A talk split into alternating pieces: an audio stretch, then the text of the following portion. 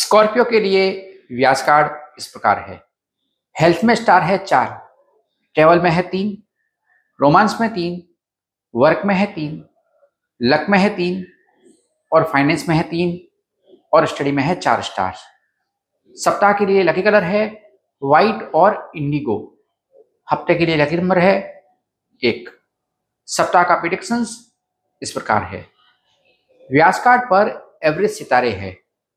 चीजें सेटल होने जा रही है। आप में से कुछ लोगों को ये एहसास होगा कि आपने पास्ट में क्या गलती की थी।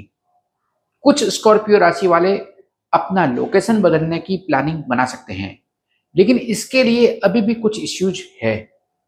गुरु के कारण आप कुछ हद तक इमोशनल महसूस कर सकते हैं। वर्क वाइज ये वीक स्लो है और थोड़ा स्टेबल है। स्टूडेंट्स के लिए अच्छी खबर है। कुछ स्टूडेंट्स नए प्रोफेशनल कोर्स की योजना बना सकते हैं जो उनके लिए अच्छा होगा। कोई आपके पास किसी टॉपिक पर इम्पोर्टेंट डिस्कशन के लिए आ सकता है, लेकिन चिंता की कोई बात नहीं है। आप देखेंगे कि मोबाइल या गैजेट्स एक के बाद एक कुछ इश्यू क्रिएट कर रहे हैं। सप्ताह के लिए रिकमेंडेशंस इस प्रकार है। वीजा के लिए आवेदन करने का ये राइट टाइम है।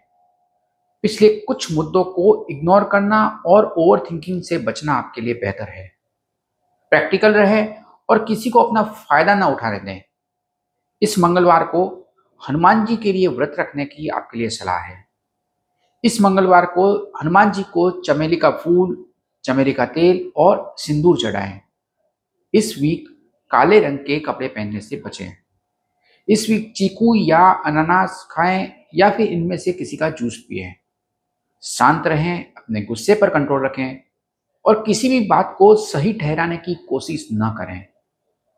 वृंदावन में दर्शन की योजना बनाएं और परिक्रमा के लिए गोवर्धन भी जाएं। निश्चित रूप से आपको बेटर महसूस होगा। Good luck.